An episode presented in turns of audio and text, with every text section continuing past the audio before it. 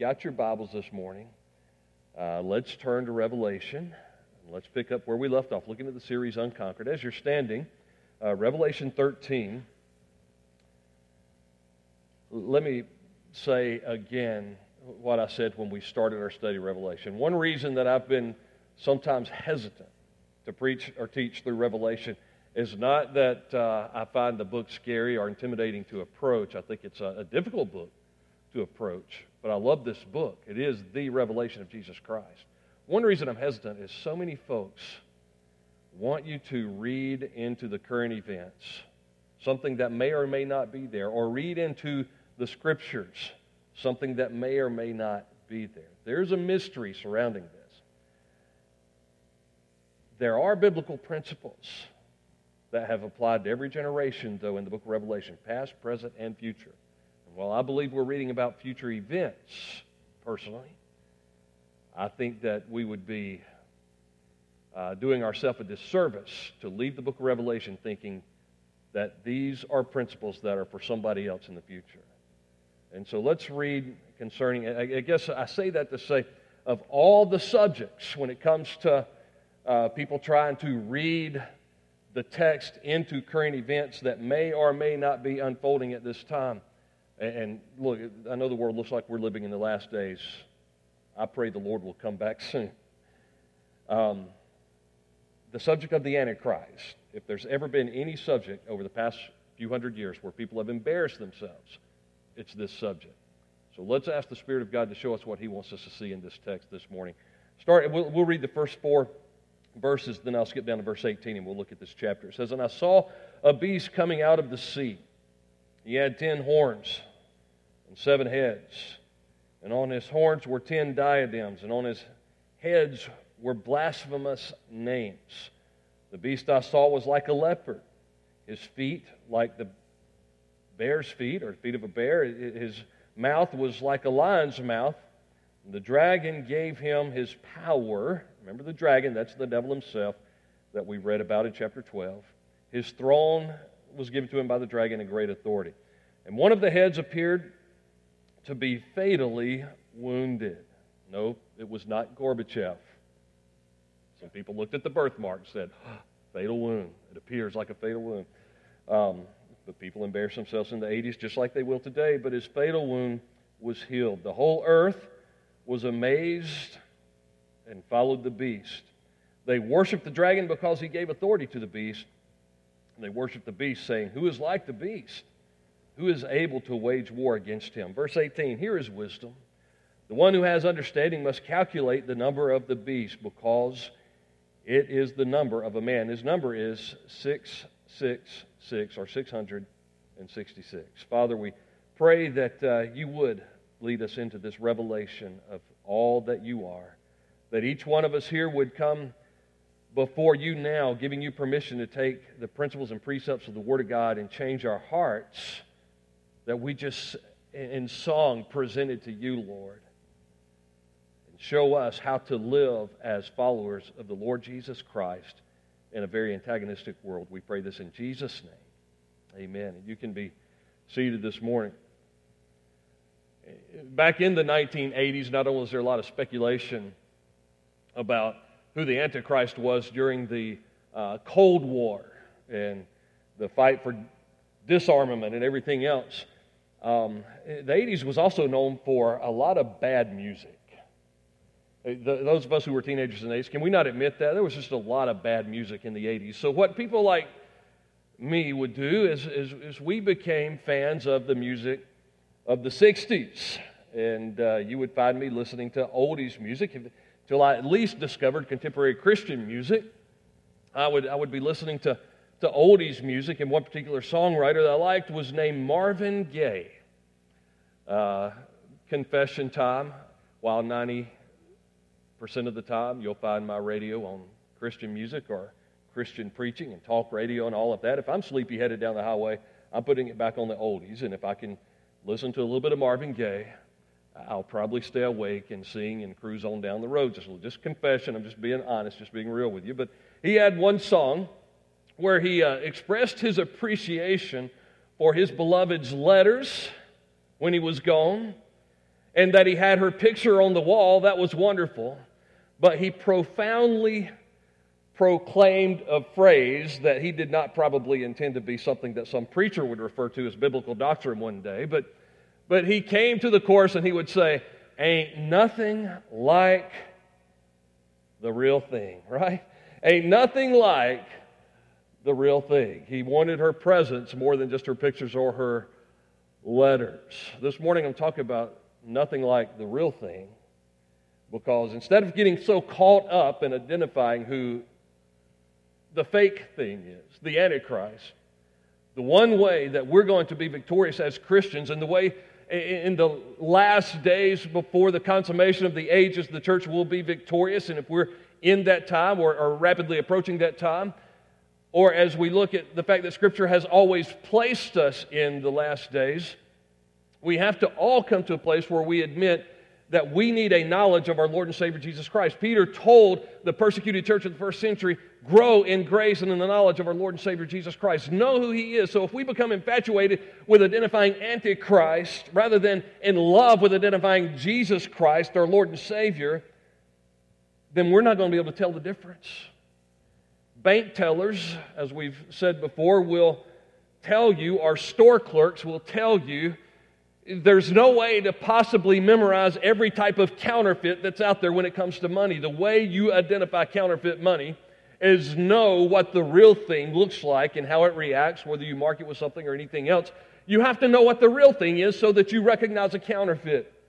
And so I pray that a look at Revelation chapter 13 will not serve as a motivation for you to try to look at current events and determine who Antichrist is, so to speak, but more importantly, have a passion in your heart to fall more in love with Jesus Christ so that you'll recognize any counterfeit that comes along.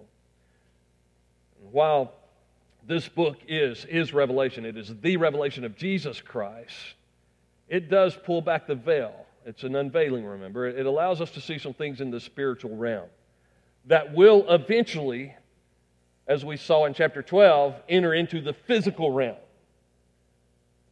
but they're just as real today, though we may not see them in the spiritual realm. This is still also an interlude in Revelation, a little bit of break from the action. To, meanwhile, back at the ranch, here's what's also going on while all of these other things are happening at the consummation of the ages. And last week we saw how they defeated the dragon, the devil himself. Word of their testimony, the blood of the Lamb, and they did not love their lives to the point of death. So let's not minimize the intensity of the battle. Let's not minimize or trivialize the enemy's work in the world today. He is at work in our world today. He is the prince of the power of the air, and we are to put on, Ephesians 6 tells us, the full armor of God that we may be able to stand against the schemes, the wicked plans of the enemy, the devil himself, and his forces of darkness in the world. What we see in chapter 13, after reading about the dragon in chapter 12 in Revelation, is we see this unholy trinity, if you will, being revealed at the close of the tribulation period. You see that the dragon in chapter 12 kind of uh, parallels on the evil side, although he would never parallel in power because he was a created being himself. But he, he kind of, in this unholy trinity, the dragon parallels the Father, and then we see the the, the beast or the Antichrist who comes on the scene, the beast from the sea, parallels the ministry of the Son, and then the false prophet's ministry or evil ministry, if you will, parallels the work of the Holy Spirit in the world today. And don't have, uh, don't embrace some kind of uh, Mormon view that uh, Jesus and Satan were spirit brothers or on any kind of the same level in battle. God the Father, God the Son, God the Holy Spirit, the Trinity, the Holy Trinity, three in one, is eternally transcendent, omnipotent, above. We saw last week that God even owns the process by which the devil is doing his work. And so, what's being revealed mattered to the first century church.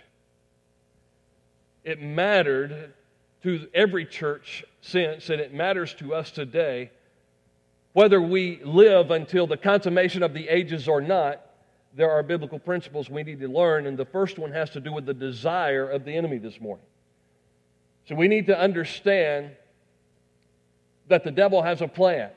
I, I love in, in, evangelistic language when uh, it may have been the, the little tracts that were passed out by either Billy Graham or, or Campus Crusade for Christ. I can't remember, but the little tract that said, God loves you and has a plan for your life, and that is true. And, that's exciting that there is a, a plan that God has for our life that we can get in on. And I pray that nobody would ever settle for less than God's plan for their life, but we also need to know that the devil has a plan as well. And, so you need to see the desire of the enemy. And then we see that with this Antichrist, with this beast. In verse 1, it says, rising up out of the sea. The sea usually was symbolic there of the Gentile nations. And so I don't believe that the Antichrist has to be a Jew, probably will not be. He rises up, it says, out of the sea, which likely represents the Gentile nations. These heads that we read about in verse 1 could represent successive empires that would come along or a collaboration of empires. And then the blasphemous names seem to refer to the desire of world leaders. Worship me. Let it be all about me and who I am and, and uh, trust in me. That's the Antichrist as he comes on the scene. Look at verse 2. You see this uh, description that really is a reference to uh, the book of Daniel as he kind of described how these nations would come along with Greece and uh, the Medo Persian Empire and the Babylonian Empire. And so you have to interpret Scripture with Scripture and with an understanding of Old Testament prophetic language. What he's saying is there will be kingdoms that lead up to the final kingdom. I happen to believe that the church in Daniel's prophecy, chapter 9, uh, Uh, the church is kind of a, a parenthetical period we're between that first Roman Empire, or the, the, what were the legs of Daniel's prophecy concerning the beast, and then a revived Roman Empire during that last week of Jewish history that I suggested is probably still ahead of us during the tribulation period. And so we see these references of these empires that are, that are coming on the scene, and then you see this revived Babylon or a revived Roman Empire of some kind that stands against the Christian faith, that stands against all that Christ represents. His kingdom is the kingdom of Antichrist here. And so in verse 3, perhaps uh, these nations begin to fade, but it says on his one of his heads it appeared to be a fatal wound. Maybe, maybe a nation appears to fade, or maybe a ruler appears to fade, but his fatal wound will be healed. Maybe there's the appearance of a resurrection of a world leader. The whole earth is amazed at what happens. Perhaps the whole world is sympathetic toward this leader and says, Well, he's got to be a great guy. You know, he came back from the dead. This, this nation has been revived from the dead. And it reemerges. And likely the Antichrist himself has here experienced some miraculous survival or some recovery. What is he all about? What is his purpose? See, he's also purpose driven, he also has a mission. And the first thing that you need to recognize is he desires adoration. He desires adoration. Look at verse 4. They worship the dragon because he gave authority to the beast. And they worship the beast, saying, who is like the beast? Who is able to wage war against him? Now, while the Antichrist himself may not be on the world scene in a way that we would know or even care about today, I think that reminds us of a temperament, of an attitude we need to be real careful of, and that is when someone has a Messiah complex and they say, I want to be worshiped. I want everybody to trust in me and people begin to desire adoration. As a church, we need to point people to none other than the Lord Jesus Christ. Their hope is in nothing less than Jesus' blood and his righteousness. But Antichrist will desire adoration. He will also desire authority in verse 5. A mouth was given to him to speak boasts and blasphemies. He was also given authority to act for 42 months, that three and a half years He's desirous of authority, and finally, he desires to attack believers, verses 6 and 7. He began to speak blasphemies against God, to blaspheme his name and his dwelling and those who dwell in heaven. And he was permitted to wage war against the saints. Remember, he had to have permission. God is still sovereign over this process, but he's permitted to wage war against the saints to conquer them. Going back to chapter 12, how do we remain unconquered? By the blood of the Lamb, the word of our testimony. Love not our lives to the death. He was also given authority over every tribe, people, language, and nation. This Antichrist will become a world leader. And he will be built up and pumped up for everything that you would say Jesus one day deserves. Antichrist will appear to have that only for a short time. Counterfeit. And he's bringing an attack on religious freedom, attack on the faith, attack on believers. When I was in 12th grade, we had a government project. You, you had a long list of topics you could choose to do your government project, and it was a fairly extensive. I think my 12th grade government project was probably as extensive as almost any project that I had in college. And you had to do all of this research, and then you had to bring the, uh, the paper to the teacher and give an oral presentation in class. And one of the options that we had to choose from, and no two students could choose the same, but I was quick to choose this, this option, it was the occult. And I thought, I want to study Satanism and the occult. Later, I found myself saying, Why did I do this? Man, you talk about uh, stuff that I had laid out all over our dining room table in our house, and, and pictures and images and stories and articles of uh, Satanism and things that were happening in the world and, and the crimes that were taking place. It became a very oppressive thing to me. But I remember when I gave the oral presentation here at Madison County High School, at the end of the oral presentation, we got to give our personal opinion of how it impacted our lives to study this particular subject. And I said, it made me a stronger believer in Jesus Christ. It strengthened my faith in Christ. And when the teacher said, Oh, yeah, yeah really, how? It's like, Thank you very much for asking. I said, Because what's interesting about Satanism and the occult is they are clearly out to counterfeit and attack the Christian faith. He's not after Islam. He's not after Buddhism. It doesn't seem like the devil's trying to attack any of these other religions in the world today. He's not trying to tear down Hinduism. He is trying to counterfeit and destroy and attack the Christian faith. And I had studied the occult enough to know that the devil was real and he was at work in the world.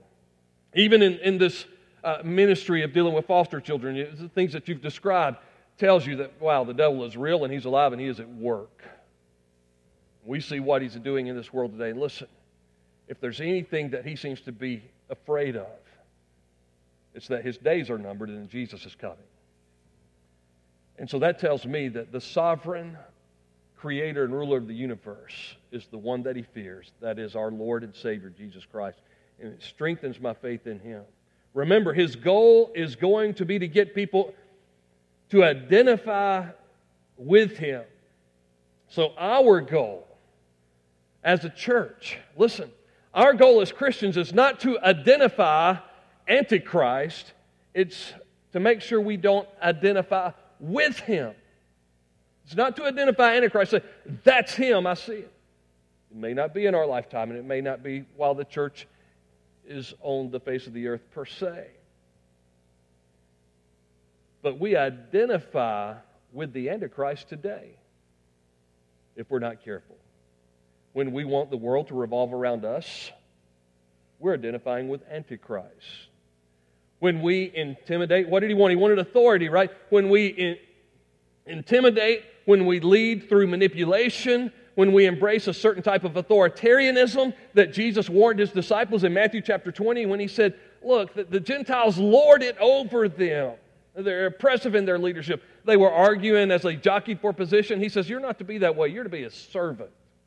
And so when we refuse to have a servant's heart and, and kind of demand authority and, and, and bring this authoritarianism into areas of leadership in the church, in the home, in our businesses, then we're identifying with Antichrist. In 1 Peter chapter 5, pastors are told not to lead by compulsion, not to lead by intimidation, manipulation, but to be an example to the flock, to serve at the pleasure of our chief shepherd, Jesus Christ.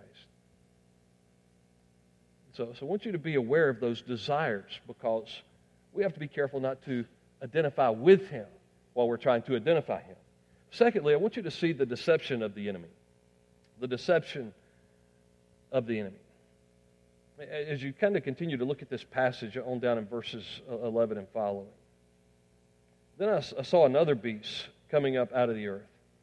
He had two horns like a lamb, but he sounded like a dragon.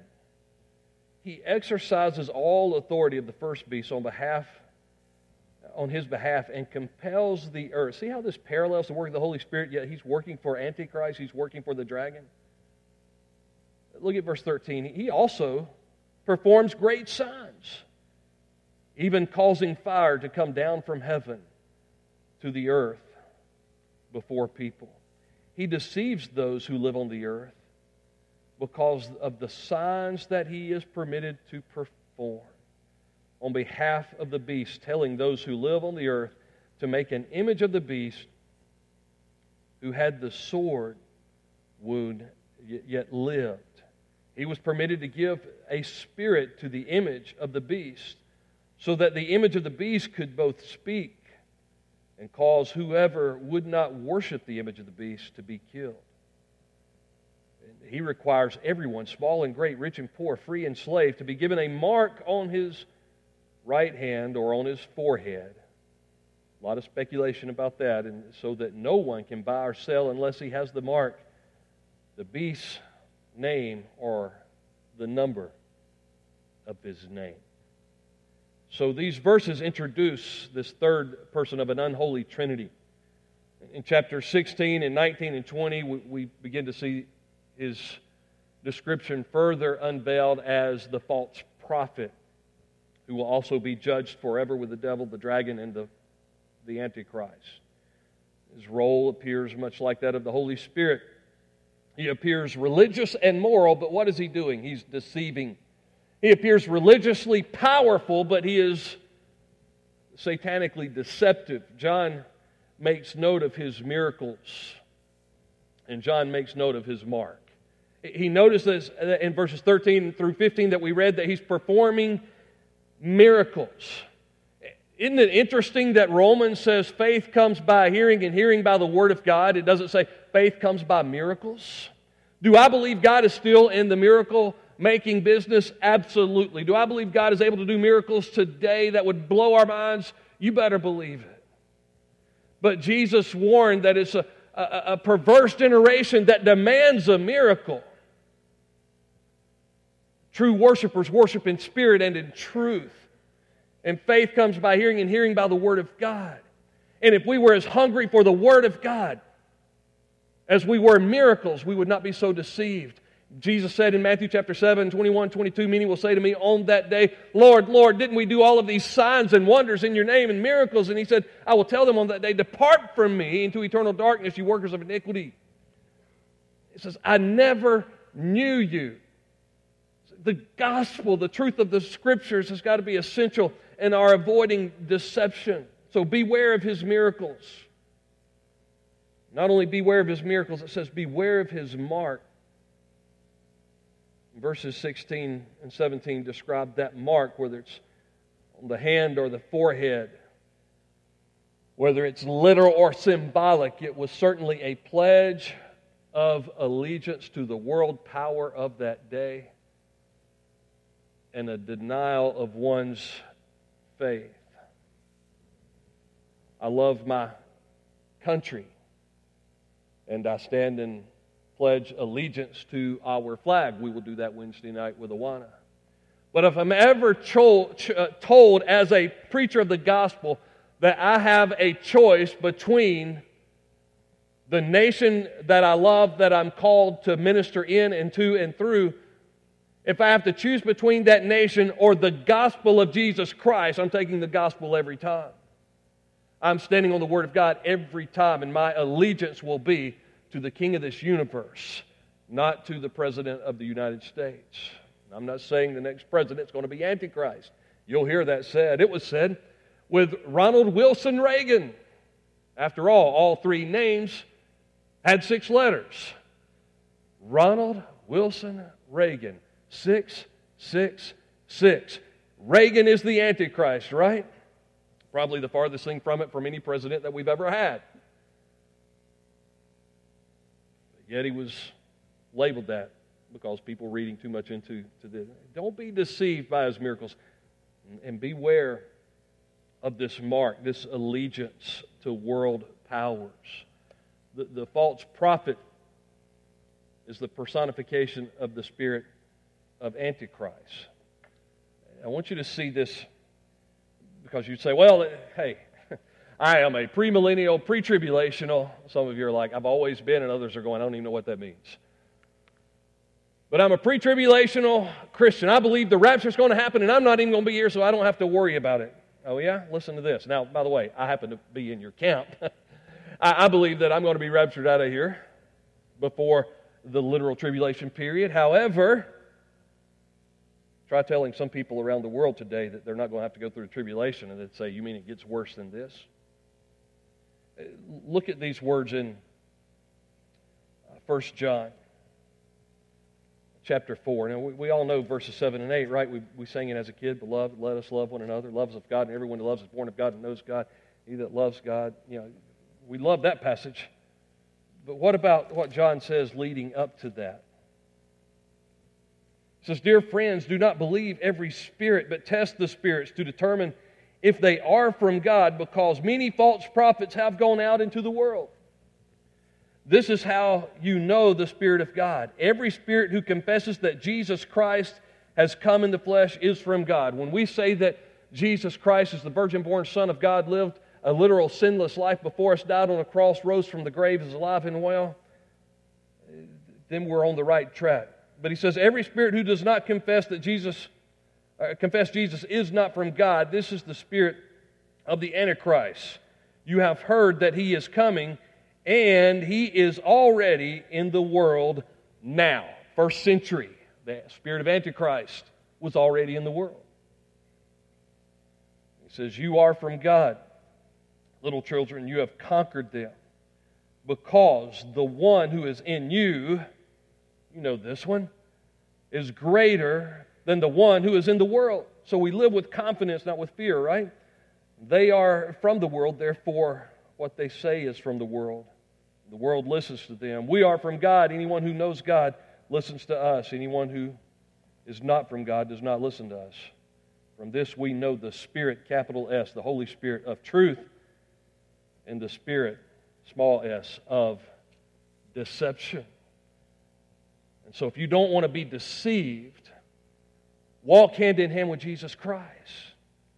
And instead of opening the newspaper or logging on to the latest news and saying, Let me see if I can see the work of Antichrist, open up your scriptures and ask Jesus for a fresh filling of the Holy Spirit and say, Jesus, I want to know you. I want to be so filled with you that I have your wisdom and your discernment and that I would not be deceived.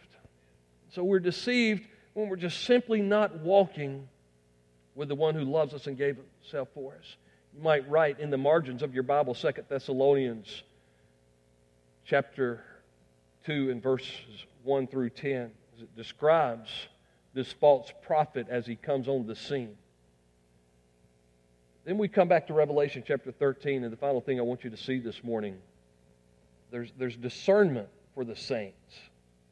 For, for those who come to faith in Christ during the tribulation period, there, there's something that they get that nobody else gets. And he says, Herein is wisdom. Here's how you can have this sermon. The one who has understanding must calculate the number of the beast because it is the number of a man. It's, it's not trying to be complicated here. Now, this number, this mark, may one day be a literal number, maybe uh, because when you think of the, the, early language, when you think of Hebrew and the Greek languages and all of that, uh, the numbers, had, I mean, the letters had numerical values. And, and so maybe there is some way to add up 666 with what is written. There's something in this mark. But the point of the number is that it's a number of a man, that, it's, that it falls short, that it's a counterfeit. That six is a number of incompletion. Seven is a number of perfection. Six means almost, almost got it, but you fall short. It's a number of incompletion, imperfection. Three is a repetitious number. Repeat it three times to nail it down. Get this, get this, get this. Six, six, six. His name, his number falls short. So we need wisdom. We need divinely revealed truth right here in this passage. Now, the number may represent humanity's imperfect attempt at perfection. See, going back to that passage, and, and I'll just read the end of it in, in, second, in uh, 2 Thessalonians chapter 2 this description of the man of lawlessness, the false prophet that comes on the scene. In verse 10, it says, With every unrighteous deception among those who are perishing, they perish because they did not accept the love of the truth in order to be saved. In other words, they didn't have a real relationship with Jesus Christ, so they fell victim to the Antichrist and the false prophet. For this reason, God sends them a strong delusion so that they will believe what is false. When they rejected the gospel, I believe that's even a word of warning for those of us here today. You say, I can put off getting saved. I don't have to put my faith and trust in Jesus Christ today. One day, hey, listen, if the rapture happens, you better believe at that moment I'm going to give my heart and my life to Jesus Christ. He says, No, you won't. You rejected the gospel. You had the opportunity. And so when everything would have been made so clear, all of a sudden a great delusion is sent by God Himself, and it's not so clear anymore. So that they will be condemned, verse 12, those who did not believe the truth, but enjoyed unrighteousness. See, see, the discernment of the saints. Well, that's last days, right? They're going to figure out this whole 666 thing. No, we live out this biblical principle today when we say, you know what, I'm not going to put off being in right relationship with God whether I'm a born again child of God who has strayed and I need to get back into fellowship with Him, or whether I am someone who has never trusted Christ and saying, one day I'll get around to it, we need to realize how the deceiver works and how God will even allow the delusion to be permitted among those who have rejected His gospel. Listen, the, the mark could be in any form. Could be a tattoo. I know tattoos scare a lot of people, so may, maybe the mark will take the form of a tattoo. Maybe it will be one of these chips that they put under your skin, because after all, uh, we can know all of your health care needs by having. A, I, I don't know if that's going to be the case or not. It could be an app on your phone, as far as I know, because the phone has become an appendage for so many of us anyway.